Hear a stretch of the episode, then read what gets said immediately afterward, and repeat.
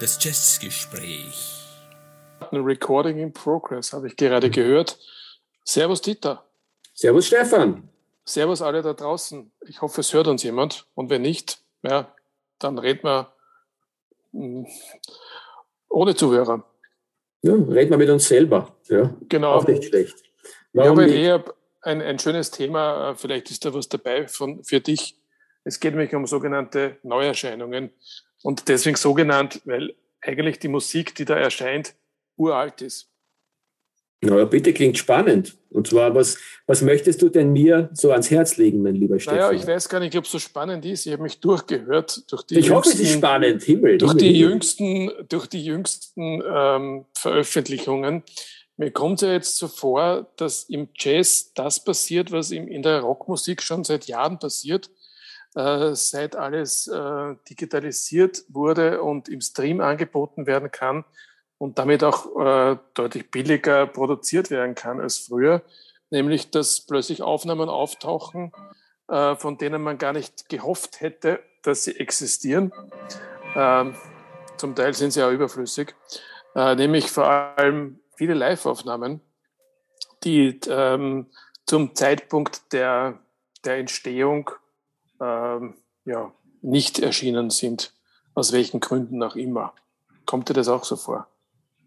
Ja, und das ist ein spannendes Thema, weil äh, es sich prinzipiell bei diesen Dingen immer die Frage stellt, warum ist denn das damals nicht äh, der Öffentlichkeit präsentiert worden? Und dann stellt sich für mich immer, wenn ich die Rezensionen lese, die Frage, glauben die Leute, die das schreiben, das wirklich selber, wenn sie schreiben, eine unverzichtbare Aufnahme, die damals verschollen ist und dann endlich, Gott sei Dank, wieder durch wundersame Weise aus den hintersten Archivecken hervorgezerrt wurde und jetzt endlich äh, oh lieber Gott, dürfen wir äh, Zeuge werden von einer einzigartigen Aufnahme und die Welt wäre schlechter gewesen, wenn sie nicht erschienen wäre. Naja, die Frage, ob die nicht damals einfach das in den Archiven haben verschwinden lassen, weil sie das Gefühl gehabt haben, das ist irgendwie doch nicht so gut geworden, wie man gehofft hätte. Aber man hat oft den Eindruck, dass bei bestimmten Bands äh, bei einer Tour alle Konzerte aufgezeichnet wurden und äh, aus Dokumentationszwecken oder weil man vielleicht damals ein Live-Album zusammenstellen wollte. Und jetzt wird es ähm, vor allem, weil es im digital äh, schön schnell veröffentlicht werden kann, veröffentlicht. Und man hat dann oft äh, mehr Live-Aufnahmen dieser Band, als es Studioalben gab. Ähm, also es ist sehr inflationär geworden. Beim Jazz hat es auch begonnen, aber da sehe ich es noch nicht so inflationär, weil wir doch da weniger Aufnahmen haben. Ähm, vielleicht liegt es auch daran, dass äh, viel Jazzmusik einfach weiter zurückliegt und man in den 60er Jahren noch nicht so viel mitgeschnitten hat. Ja, ähm, super spannende Frage eigentlich. Mir fallen nämlich sofort mindestens zwei Aufnahmen äh, wieder mal meines geliebten Miles Davis ein.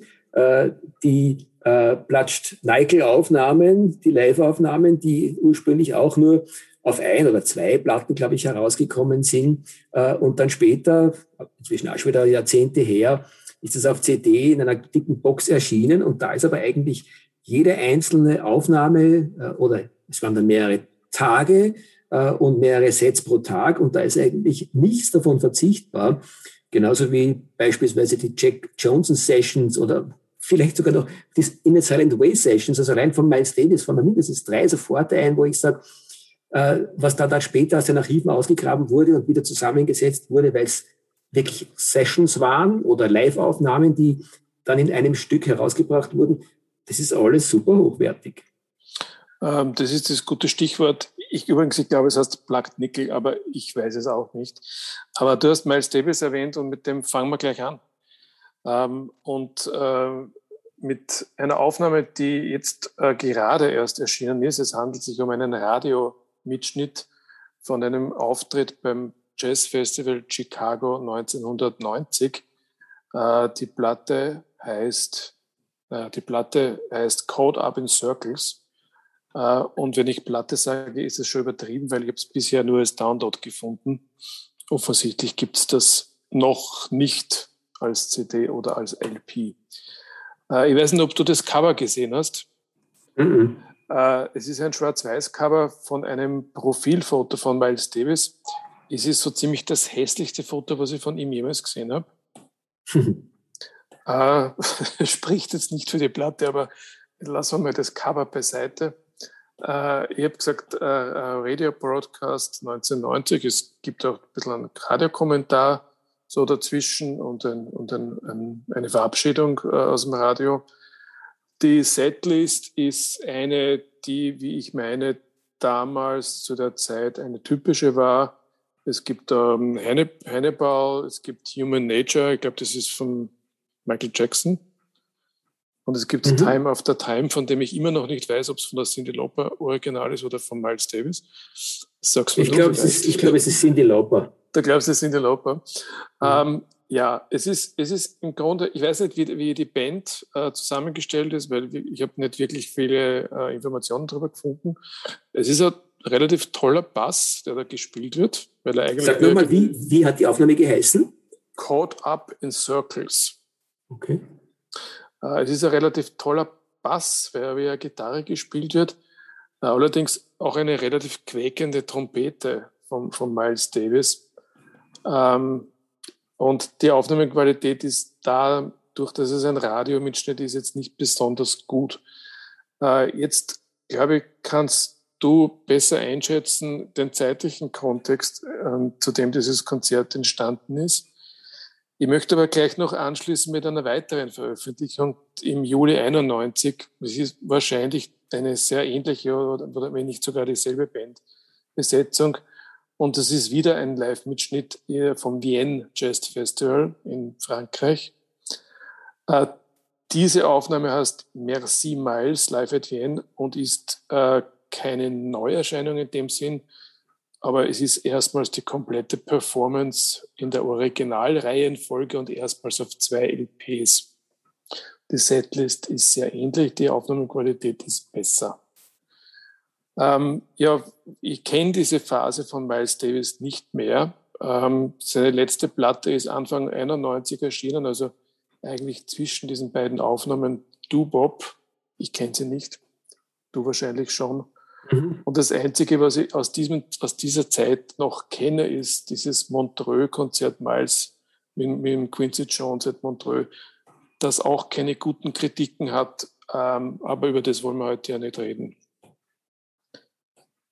Ja, Dieter, äh, zeitlicher Kontext. Was, was, sagst du zu Miles Davis in, in, dieser, in dieser Zeit, nachdem naja, er zwei Monate später schon gestorben ist? Ne? Ja, also 19, ja, 1990. September. Das ist, wie du sagst, es ist seine letzte äh, Zeit gewesen und äh, mir fällt nur spontan ein dazu, die Du-Bob ist eine Platte, die man durchaus auslassen kann. Aber in dieser Zeit, äh, vielleicht ist es ein oder zwei Jahre früher gewesen, äh, aber das tut eigentlich nichts zur Sache. In, der, in dieser Zeit ist zum Beispiel die sensationell schöne Platte Aura entstanden von ihm, äh, wo er mit äh, skandinavischen Musikern zusammengespielt hat und äh, ganz, ganz großartige Musik gemacht hat und auch nicht nur von tollen Musikern umgeben war, sondern selber eine ganz großartige Performance auf der Trompete abgegeben hat. Also gekonnt hat das zum damaligen Zeitpunkt noch. Und äh, alleine quasi die, die äh, Schaffensperiode, also um die 90er äh, herum, heißt nicht, dass es schlecht sein muss. Also von dem aus äh, ist das alles durchaus einmal äh, mit offenen Ohren zu würdigen, hätte ich gesagt. Mhm. Also von den zwei äh, Erscheinungen würde ich auch auf jeden Fall die letztere vorziehen, nämlich dieses Wien Jazzkonzert, dieser Mitschnitt, weil er äh, qualitativ einfach besser ist. Ich habe äh, den Chicago-Mitschnitt zur Gänze gehört, das hat mich nicht begeistert. Den Wien-Mitschnitt habe, hab ich gerade erst reingehört. Das ist es auf jeden Fall wert, nochmal äh, sich vorzunehmen. Und wie gesagt, es ist äh, keine Neuveröffentlichung in dem Sinn, sondern es ist halt erstmals auf zwei LPs erschienen und ja, eventuell einen Kauf wert. was hat denn dich veranlasst, überhaupt das heute quasi in die Sendung mitzunehmen? Ähm, na, mir ist nichts anderes eingefallen. Na, aber ich wollte immer schon, also ich wollte schon länger mal ähm, das einführen und schauen wir mal, ob es ob es dabei bleibt oder zur Regelmäßigkeit wird, äh, immer wieder mal alle paar Monate mal so den Markt zu durchforsten, was denn so an, an, an Jazz-Sachen rauskommt. Und ich glaube, da werden wir uns auch irgendwann mal widmen, äh, dem neuen Jazz und nicht nur dem alten Jazz, der jetzt ähm, veröffentlicht wird. Aber heute habe ich eigentlich im Paket fast nur äh, Klassiker des Jazz, also altältere Aufnahmen. Ja, dann lass doch mal in dein, in dein Nähkästchen hineinschauen. Was gibt es denn da noch drinnen, was interessant sein könnte? Was es noch gibt, ist, äh, und da bin ich jetzt etwas besser bewandert, äh, einen Don Cherry-Mitschnitt. Und zwar aus Schweden aus dem Jahr 68, äh, die sogenannten Summer House Sessions. Äh, vielleicht zum, zur zeitlichen, ähm, zum zeitlichen Kontext. Der Don Cherry ist nach Schweden gezogen mit seiner Familie und ich, soweit ich weiß, auch dort irgendwann dann in den 80er Jahren gestorben. Ähm, er hat Ende der 60er Jahre dort äh, eine Gruppe schwedischer Musiker zusammengestellt und hat äh, im Februar bis April 68 ungefähr Workshops abgehalten in der Arbeiterbildungsvereinigung was immer das ist. Sowas gibt es auch ja, nur in Schweden. Sowas gibt es offensichtlich nur in Schweden. Und äh, es waren vorwiegend natürlich schwedische Musiker, es war aber auch, waren auch äh, war türkische Schlagzeuger dabei. Und diese Summerhouse Sessions sind entstanden äh, äh, durch eine Einladung äh, in, von irgend, von einem Tontechniker, glaube ich, der in, in sein Sommerhaus. Und dort haben sie dann diese Sessions aufgenommen. Äh, es sind zwei CDs. Die LP kommt im November, äh, 88 Minuten Musik. Ähm, ja, ich habe mir es angehört. Für mich ist es halt, so wie der, der Name schon sagt, ein Session, es hat so einen Session-Charakter. Das heißt, es gibt ja wohl spannende Momente in dieser Aufnahme, aber es hat sich auch ein bisschen Langeweile bei mir herein, äh, eingestellt. Und wenn wir schon in dieser Zeit sind, äh, hätte ich eigentlich zwei andere Empfehlungen äh, Don Cherry betreffend.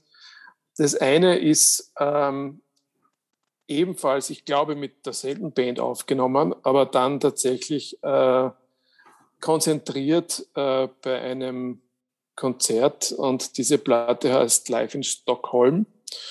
Das sind 68 Aufnahmen vom September, gemixt mit, mit, mit Aufnahmen aus dem Jahr 71. Ähm, und die Platte ist eigentlich für mich wesentlich spannender als diese Sessions.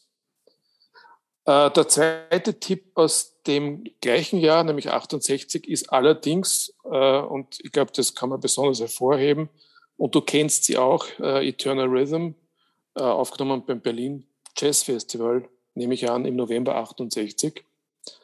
Äh, auch mit schwedischen Musikern, aber auch mit Albert Mangelsdorf, Sonne Sherrock, Joachim Kühn und Arild Andersen erschienen auf MPS. Äh, also ich glaube, die Aufnahme sogar von dir. Ja, gerade die Eternal Rhythm ist ja eine seiner, seiner stärksten Platten, die er die überhaupt in seiner gesamten äh, Karriere gemacht hat. Die wäre mir auch jetzt sofort eingefallen äh, aus dieser Zeit. Also war sicher eine, eine Schaffensperiode von Don Cherry, wo er, wo er ganz Großes äh, äh, hingelegt hat. Quod erat demonstrandum, kann man nur sagen, angesichts der Eternal Rhythm.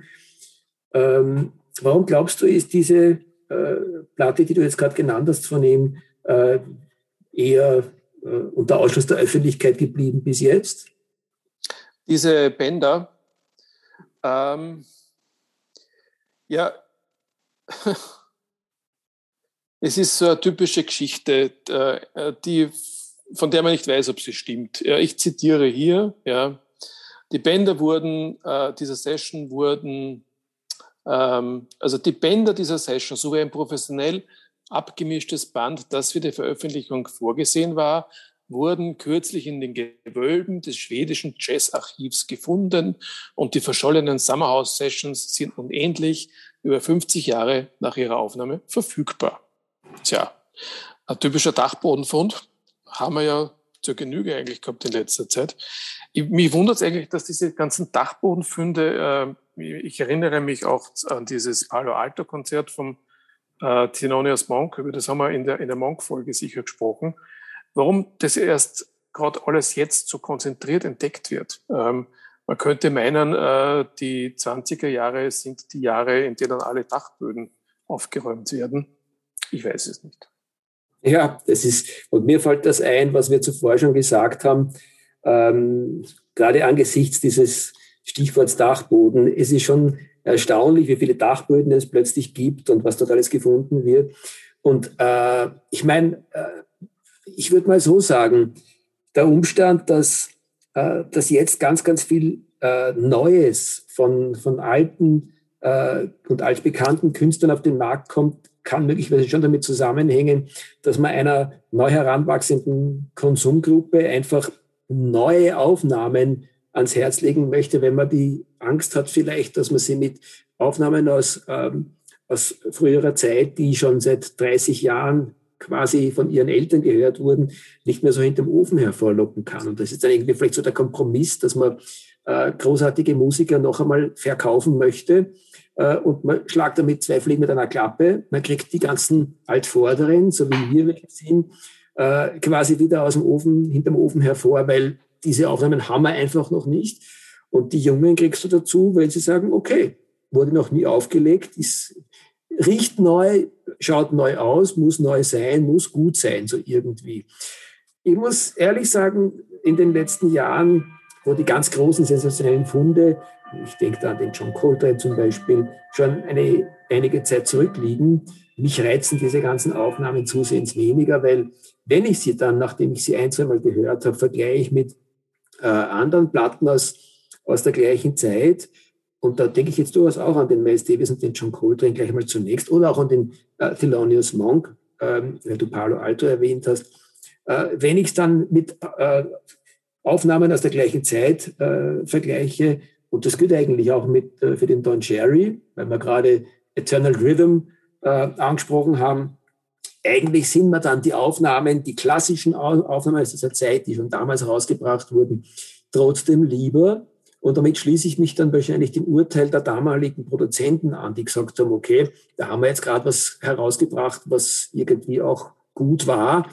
Äh, und eine Parallelsession, die dann eben damals am Dachboden, Anführungszeichen, verschwunden ist, äh, ist deswegen dort verschwunden, weil es einfach weniger gut war und man dann doch gesagt hat, okay, dann warten wir auf die nächste gute Stunde von diesem Musiker, der dann eben gerade heute wieder entdeckt wird auf den Bachböden und bringen nächstes Jahr wieder eine qualitativ hochwertige Platte raus, wenn die Aufnahmesession gut gewesen ist. Und das war ja noch so. Ich stimme, ich stimme dir grundsätzlich zu. Äh, ich habe vielleicht noch ein paar Aspekte dazu. Zum Ersten, ähm, was, was Live-Aufnahmen betrifft, ist es, gibt es, glaube ich, zwei Möglichkeiten der Betrachtung. Das eine ist, äh, es gibt irgendwo eine Live-Aufzeichnung und man hat daraus das Beste rauskompiliert und das ist veröffentlicht worden. Alles andere, was dann jetzt in den, in den letzten 10 oder 20 Jahren dazu rauskommt, ist wahrscheinlich überflüssig. Ja, das, das ist das, was du im Wesentlichen gesagt hast. Äh, die zweite Möglichkeit ist allerdings, und das kommt wahrscheinlich, kam wahrscheinlich auch öfter vor, dass man ähm, aus einem Konzert eben etwas extrahiert hat und das auf einer Platte veröffentlicht. Man hatte äh, möglicherweise äh, war eine Doppelalbum äh, zu teuer, geschweige denn ein Dreifachalbum, das äh, keine Nachfrage hat. CDs gab es damals nicht. Äh, das heißt, man musste sich auf, auf, auf, Musik konzentrieren, die auf einer, auf einer Platte, also 40 Minuten Platz hatte. Und insofern könnte man da argumentieren, die Aufnahmen sind es sehr wohl wert, dass man sie nachveröffentlicht. Ähm, und was Studioaufnahmen betrifft, äh, ich glaube, da, da, wissen wir ja beide ganz genau, dass, dass es viele Studioaufnahmen, die entstanden sind, in, zu der Zeit, in der sie entstanden sind, nicht auf eine äh, Platte geschafft haben. Äh, wir kennen das, glaube ich, von allen berühmten Labels, ob das jetzt Blue Note ist oder Impulse. Da wurden Aufnahmen gemacht und dann verschwanden sie im Archiv. Und da ist es schwer nachvollziehbar, warum die im Archiv verschwanden und dann 15 Jahre oder 10 Jahre später in den 70er Jahren plötzlich erschienen sind. Wahrscheinlich auch, wenn man gedacht hat, man übersättigt sonst den Markt. Ja, ein typisches Beispiel ist dieses Andrew Hill-Album, über das wir vor kurzem geredet haben, ähm, dessen Name mir jetzt entfallen ist. Aber du weißt, Chips möglicherweise. Ja, genau, über das haben wir geredet. Genau. Das ist auch das ist eine Aufnahme, die erst, weiß nicht, irgendwann in den 70er Jahren erschienen ist. Ja, und das Gleiche, das Gleiche von einem seiner Zeitgenossen, der in ähnlicher Qualität gespielt hat, der Bobby Hutcherson. Da sind zumindest zwei Platten, die mir jetzt ad hoc einfallen, nämlich The Kicker und äh, Stick Up. Äh, also Mitte der 60er Jahre Aufnahmen um, um seine legendären Blue Note äh, Aufnahmen herum äh, sind auch diese Blue Note Aufnahmen entstanden und erst viel, viel später, nämlich ich glaube in den 80er, 90er und dann 2000er Jahren äh, erschienen. Und wenn man die anhört, dann sagt man, das gehört mit zu den größten äh, Dingen, die er jemals gemacht hat. Und kein Mensch kann nachvollziehen, warum das erst später rausgekommen ist und damals in den Archiven verstaubt ist. Und das Gleiche, wir haben es auch mal vor kurzem angesprochen, fällt mir ein zum Mahavishnu Orchestra, The Lost Trident Sessions ist mit Sicherheit äh, eine Aufnahme gewesen, die äh, den ersten beiden Platten, die großartig waren, In a Mounting Flame äh, und zweite fällt mir jetzt nicht ein. Bird of Fire. Bird of Fire, genau, in nichts nachstellt. Und da wissen wir ja inzwischen, äh, warum das damals nicht rausgekommen ist. Das war nicht irgendwo, äh, weil es vergessen wurden äh, oder andere Lässlichkeiten, sondern schlicht und einfach der Umstand, dass sich die Band so zerstritten hatte, dass sie dieses, diese Aufnahme damals nicht rausbringen wollten. Ne? Ja, so ist es. Und bunt wie das Leben ist, kann man sagen, äh, gibt es wahrscheinlich äh, die unterschiedlichsten Gründe, Gründe dafür, dass Dinge nicht erschienen sind zum äh, Produktionszeitpunkt, zum Aufnahmezeitpunkt. Und damit muss ich eigentlich mich selber Lügen strafen äh, und nehme alles zurück, was ich gesagt habe. So nach dem Motto, die Dinge äh, werden besser weiterhin auf den Dachböden verstaubt. Äh, das ist sozusagen quasi mal eine Vermutung, die man anstellen darf, aber ich glaube, man muss sich wirklich jede einzelne Aufnahme, die jetzt rauskommt und schon rausgekommen ist, sehr genau anhören, weil manchmal sind es wirklich unglückliche Zufälle, dass es damals nicht erschienen ist oder glückliche Zufälle, dass sich irgendwelche Dachböden geöffnet haben und großartige Sachen dabei herausgekommen sind. Ja, so ist es. Äh, damit zu einer weiteren Aufnahme, von der ich zumindest glaube, dass sie zum ersten Mal jetzt erscheint. Äh, darüber gibt es noch viel weniger als über diese Miles Davis Aufnahme zu berichten, weil's, weil man einfach nichts findet in, im Netz. Ähm, es ist äh, ein Live-Konzert aus Paris von Archie Shepp aus dem Jahr 74. Ähm, ein, auch ein Radiomitschnitt, erschienen auf einem französischen Label. Ähm, Archie Shepp im Quintett, mit wem weiß man nicht, ja, weil die Platte an sich nicht äh, verfügbar ist im Netz. Äh, ich habe es ähm, vom Streamingdienst gehört. Äh, und da muss ich sagen, das wäre eine absolute Empfehlung, zumindest aus meiner Sicht, weil es ein tolles Konzert war äh, und Archie Shepp äh, in dieser Zeit ohnehin auf, auf Europa-Tournee war. Ja, es gibt äh, Montreux Jazz Festival 75 ähm, aber es gibt ansonsten in, diesem, in dieser Zeit äh, eigentlich nichts Vergleichbares, 74, 75. Die letzten Studioaufnahmen äh, reichen zurück ins Jahr 72 auf Impulse Records. Jo. Ähm, und jetzt weiter zu einer Aufnahme, die äh, es in der einen oder anderen Form schon gab. Und zwar ein Charles Mingus Konzert, äh, Mingus at Carnegie Hall, in einer sogenannten Deluxe Edition, aufgenommen im Jänner 74, äh, erschienen auf zwei CDs und für tiefere Taschen auf drei LPs, äh, die schon mit mehr als 50 Euro zu Buche schlagen.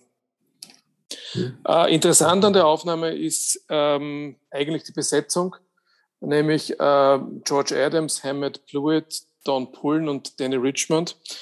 Äh, Don Pullen hat den Charles Mingus auch schon begleitet bei ähm, einer Aufnahme in Detroit, über die haben wir mal geredet äh, im, im, im Mingus Podcast, äh, in der Mingus Podcast Folge. Äh, und ich diese Aufnahme damals hervorgehoben, weil mir der Don Bullen äh, sehr gut gefallen hat bei dieser Aufnahme und das tut er auch hier. Ähm, und der zweite erwähnenswerte Punkt ist, dass im dritten Teil des Konzerts eine Menge Gäste auf der Bühne waren, äh, namentlich John Faddis, John Handy, Roland Kirk, Charles McPherson. Insgesamt aber ähm, hat das Ganze aufgrund natürlich auch der Vielzahl der Musiker äh, aus meiner Sicht einen, einen Big Band-Charakter, der der Musik nicht so gut tut. Wenn du weißt, mhm. was ich meine. Mhm. Mhm. Ja. Keine weiteren Kommentare von dir zum Charles Nein. Mingus? Gut. Nein, es ist. Okay, dann komme ich, bin ich auch schon bald am Ende. Äh, das nächste ist eigentlich eine Empfehlung von Sun Ra. Das Album heißt Languidity. Erscheint jetzt in einer sogenannten Definitive Edition, was immer das sein soll. Ähm, ist 1978 aufgenommen worden, Laufzeit 91 Minuten, äh, erscheint allerdings auf Strut Records und das ist ja ein Label, das für Qualität bürgt. Äh, und da erscheint mir besonders interessant die LP ähm, Edition. Das sind nämlich vier Platten mit 45 Umdrehungen, was der Musik natürlich noch einen gewissen Qualitätskick gibt. Ähm, es ist eines der Sandra-Alben aus dieser Zeit, die für mich sehr gut hörbar sind und gar nicht anstrengend und somit aus meiner Sicht eine Empfehlung sind. Es, es ist ähm, die, ich mag da wieder zitieren und ich, ich zitiere deswegen, weil ich das, diese, das ähm, so treffend finde. Äh, das Album ist flüssig und träge. Ja? Und das passt wunderbar. Äh, mag vielleicht abschreckend klingen, aber es, es passt wunderbar zur Musik und es ist, ist es eine schöne Platte. Ja. Ja, ja, zu Sunra.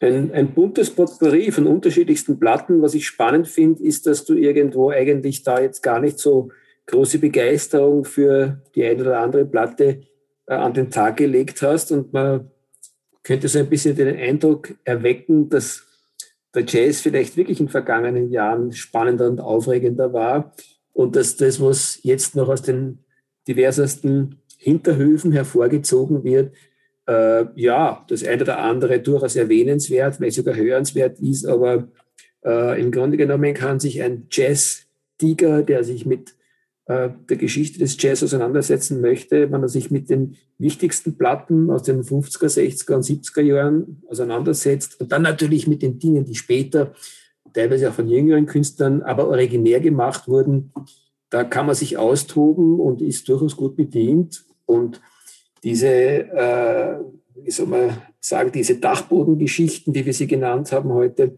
sind dann eher etwas für die, die irgendwie wirklich schon alles zu Hause haben und aber trotzdem weiter sammeln wollen. Ich hoffe, dass das jetzt irgendwie nicht zu böse rüberkommt, aber der Eindruck entsteht für mich ein bisschen. Na, ich glaube, das ist so, das ist absolut okay, ja. Also jedem sei gegönnt, ein bisschen Spinner zu sein. Wir sind es ja auch in gewisser Weise und, und in verschiedenen Aspekten. Äh, und deswegen, glaube ich, können wir uns erlauben, das auch über andere zu behaupten. Ähm, und in unserem Zusammenhang ein bisschen ein Spinner schon schwer untertrieben ist. Ja, mag sein. ähm, ich habe aber jetzt noch eine Veröffentlichung, die ganz, ganz letzte, äh, und ich darf sie erwähnen, weil wir auch mal eine Folge über Frank Zappa gemacht haben. Und Frank Zappa ist, glaube ich, so ein typisches Beispiel für inflationär, so wie wir am Anfang geredet haben in der Rockmusik. Äh, was von Frank Zappa und Liveaufnahmen erschienen ist in den letzten 20 Jahren, das ist äh, ja, unnötig. Äh, aber ein Album, äh, das von uns beiden geschätzt wird, äh, kommt jetzt in einer in der, zum 40. Ähm, sozusagen Jahrestag in einer Limited Edition raus, nämlich Zappa in New York.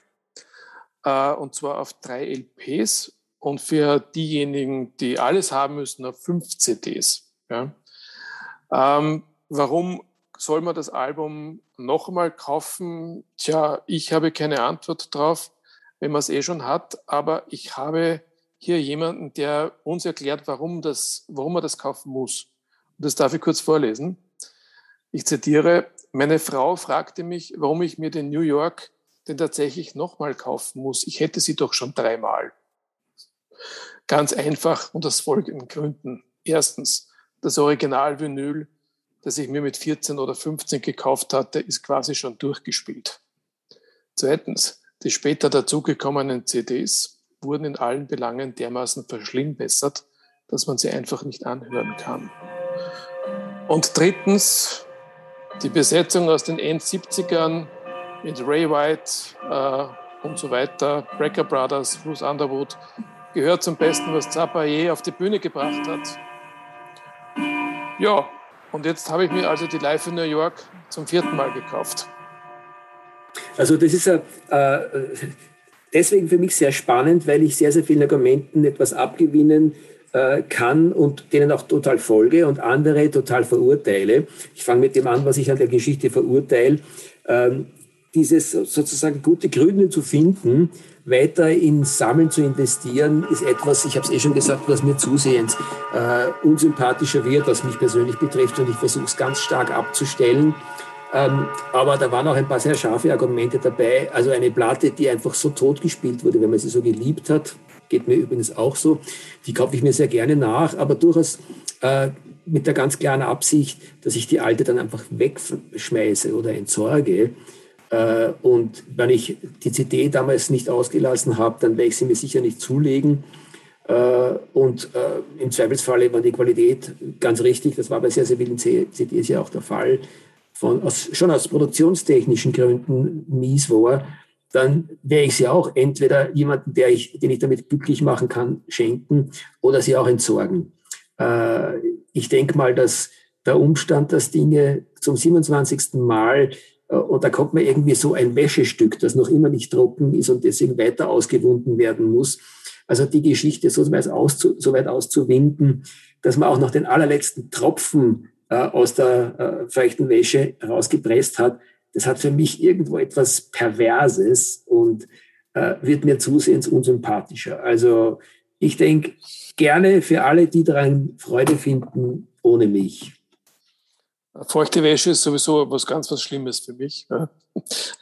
Ich bin also da vollkommen auf deiner Seite. Trotzdem erlaubst du mir die Frage, warum äh, manche Alben hm, schon in zwei- oder dreifacher Ausfertigung in deinem Plattenschrank stehen. Naja, das liegt daran, dass ich einfach äh, früher blöd gewesen bin, noch blöder, als ich es heute bin, würde ich mal sagen. Äh, und äh, ich würde das heute auch nicht mehr machen. Ich bereue es in keinster Weise, aber das liegt vielleicht auch ein bisschen daran, dass ich generell Dinge, die ich getan habe, nicht im Nachhinein noch bereue, weil der Schmerz der Unsinnigkeit, der hat sich bereits dadurch ergeben, dass man es falsch gemacht hat, da muss man nicht noch einmal drüber jammern. Ähm, aber wirklich ganz klares Bekenntnis. Also gerade bei meinen Miles Davis Platten, die in der europäischen und in der amerikanischen Ausgabe zu besitzen, ist eine absolute Unnötigkeit, ähm, die ich heute so nicht mehr äh, veranstalten würde. Äh, weniger ist mehr, äh, ist das, was ich äh, dir, Stefan, und allen anderen da draußen ans Herz legen würde. Und in dem Sinne ist es auch so, dass ich mir alle Reissues, die da rauskommen, ähm, und die unentdeckten Alben sehr genau anschaue, ob ich das wirklich unbedingt brauche. Wobei ich werde mich wahrscheinlich in einer vielleicht sogar in naher Zukunft kommenden Ausgabe, wo wir uns über äh, Reissues unterhalten werden, selber ein bisschen Lügen strafen, weil äh, ich kann schon vorweg schicken, ähm, da gibt es eine ganze Menge von Aufnahmen aus den 70er Jahren, die jetzt äh, als Reissue rauskommen, äh, wo ich direkt zugegriffen habe und den Kauf in keinster Weise bereue. Also kleiner Teaser oder Spoiler sogar für zukünftige Jazzgespräche, die wir führen werden, Stefan. Äh, aber da sage ich auch gleich dazu, die haben eine ganz klare Qualität. Das sind Dinge, die damals, das gilt eigentlich für alle Sachen, die ich dann in Zukunft mit dir gerne besprechen möchte, von denen ich da jetzt spreche, von diesen Reissues, ähm, das sind Aufnahmen gewesen, die teilweise unter extremsten Bedingungen und teilweise unter Ausschluss der Wahrnehmung der Öffentlichkeit passiert sind äh, und teilweise auch in sehr geringen Stückzahlen rausgekommen sind oder auf irgendwelchen privaten Tonbandgeräten aufgenommen wurden und dann, äh, dann vielleicht am Dachboden verschwunden sind. Und da sind schon enorm spannende Sachen äh, entstanden, die dann irgendwo einem viel zu kleinen Auditorium zugeführt werden konnten weil zu geringe Auflage oder andere Umstände dazu geführt haben, dass es vielleicht gar nicht produziert wurde und jetzt ähm, äh, in, in Zeiten des, des, des größer werdenden Publikums äh, auf den Markt kommen. Also da sind großartige Sachen entstanden. Und das hat für mich eine ganz andere Qualität als die 27. Aufnahme von äh, wem auch immer, ob es jetzt Duke Ellington ist oder Miles Davis oder John Coltrane, ähm, äh, wo man sozusagen quasi da, um das nochmal zu zitieren, äh, sein, sein Talent äh, noch einmal ausquetschen musste, um äh, gleichwertige Aufnahmen aus derselben Zeit zu finden, wo es schon Großartiges von ihm aus dieser Zeit offiziell am Markt gab. Dann bin ich schon gespannt auf eine dieser nächsten Folgen, wenn wir uns dieses Themas annehmen. Ich habe zum Abschluss noch ein Dilemma, bei dem du mir vielleicht helfen kannst. Bitte, die ähm, Spannung steigt. Ja, meine, meine Kind of Blue Ausgabe ist eine gebrauchte von irgendeiner Plattenbörse. Und trotz mehrmaligen Waschens äh, äh, gibt es Knackser, die ich nicht wegbekomme mehr. Das heißt, es wird an der Zeit, um eine neue Ausgabe zu kaufen. Äh, allerdings scheitere ich daran, an der schier unübersichtlichen Auswahl an äh, Reissues von Kind of Blue. Und habe keine Ahnung, welche davon gut klingt und welche nicht gut klingt. Und jetzt habe ich mir schon überlegt, soll ich jetzt äh, ketzerisch tätig werden und meine CD kaufen? Oder hast du einen Tipp? Ja, ich habe einen ganz, ganz klaren Tipp für dich. Da gibt es ein paar Verhaltensregeln, die man gut oder nicht gut finden kann, aber die möchte ich dir gerne ans Herz legen. Äh, das ist ein wunderbarer Anlass. Ich möchte fast sagen, danke für die Frage. Äh, allererste Regel bei diesem Thema. Nie CD, wenn es irgendwo das Ganze auf Vinyl gibt. Zweite Regel, ähm, wenn es es auf Vinyl gibt, und da gibt es mehrere Ausgaben davon, dann nach Möglichkeit äh, zu schauen, ist diese Aufnahme von der Originalproduktionsfirma wieder aufgelegt worden und nicht von irgendeinem sehr oft äh, in äh, der UdSSR, also im ehemaligen UdSSR ja, ja. gesiedelten äh, Gebiet, weil da gibt es jede Menge von Produktionsfirmen, die einfach wirklich teilweise sogar schamlos, äh, wo die Lizenzrechte noch gar nicht abgelaufen sind, äh, nachpressen oder spätestens dann, wenn die Lizenzrechte abgelaufen sind, dann nachpressen, teilweise mit falschen Covers, sehr oft auf, auf, auf hochwertigen äh, und dicken Vinyl, aber eben unter fragwürdigen Produktionsbedingungen. Also da immer zu schauen, dass du nach Möglichkeit äh, schaust, ob da nicht die Originalproduktionsfirma das wieder aufgelegt hat. Und äh, wenn sie das nicht getan hat und eine von den hochwertigen, äh, äh, sehr oft in Deutschland oder England angesiedelten ähm, High-Quality äh, Vinyl-Nachpressungsfirmen sich der Sache angenommen hat, dann kann man auch bedenkenlos zugreifen. Aber das sind eher einschlägige Firmen. Ähm, und wenn sich da irgendwo in die auf die Webseiten dieser, dieser Firmen die Begriffe wie High-End äh, oder, oder eben in, in, in halber Geschwindigkeit aufgenommen äh, verirren, dann ist man schon gut unterwegs. Äh, und wenn schon CD, dann unbedingt ähm, äh, eine SA-CD oder, oder eine, wo auch aufgrund der Aufnahmekriterien quasi noch einmal der, der Sound optimiert wurde. Das wären so die für mich wichtigsten Regeln zu dem Thema. Also es ist klar, dass schon mal alle, alle Reissues wegfallen, die nicht das Originalcover haben. Weil das ist schon mal zweifelhaft. Ähm, der Tipp mit, ähm, mit dem Label ist natürlich ein guter. Es ist halt oft nicht umsetzbar. Äh, du hast von, ich glaube, die Rechte liegen im Moment bei Sony. Ja, bei Sony, Columbia und so weiter. Aber selbst von Sony gibt's, äh, glaube ich, äh, alle paar Jahre eine neue, eine neue Ausgabe. Die eine in Schwarz, die andere in Clear Transparent, die nächste in Blau. Ähm, es gibt eine Music on Vinyl Ausgabe, wahrscheinlich wird es die werden. Obwohl also das, die wiederum eine, ein Doppelalbum ist mit, mit zusätzlichen Aufnahmen auf der zweiten Platte, die keiner braucht. Also wenn wir schon bei ganz konkreten Tipps sind äh, und Namen nennen, Music on Vinyl ist jedenfalls einmal eine Bank, wo ich sehr wo ich fast bedenkenlos zuschlage, wenn sich's ergibt. Du hast recht, es bremst ein bisschen aus, wenn dann zusätzliche Aufnahmen drauf sind oder das Ganze auf zwei äh, Platten rausgebracht wird. Aber bei Music on Vinyl kann man durchaus ähm, äh, mit einer guten Qualität rechnen. Und zum Thema Sony auch noch was dazu gesagt. Äh, wenn aus irgendwelchen Gründen zu späteren Jahren sich dann äh, durch Fusionen äh, oder Aufkäufe quasi andere große Produzenten hinter äh, Aufnahmen finden, wo vielleicht zum Beispiel früher mal Columbia drauf gestanden ist, dann ist das auch absolut in Ordnung. Äh, und man kann das sympathisch oder unsympathisch finden, weil Sony so riesengroß geworden ist und auch einer von diesen Megakonzernen geworden ist. Aber Sony bürgt wie vor 30, 40 Jahren noch immer für Qualität. Und auch da kann man bedenkenlos zuschlagen. Okay. Ähm, ich glaube, mit dem Tipp äh, belassen wir es dann für heute, oder? Ja, ja, absolut. Ja. Ich denke, die Sache ist rund geworden. Äh, und schauen wir mal, was uns das nächste Mal für wilde Sachen reiten werden. Gut, also dann, tschüss da draußen und bis zum nächsten Mal. Ja, Servus, für Gott und auf Wiedersehen. Auch von meiner Seite an dich, lieber Stefan, und an euch da draußen, die ihr uns viel zu selten zuhört, ihr Schelminnen und Schelme.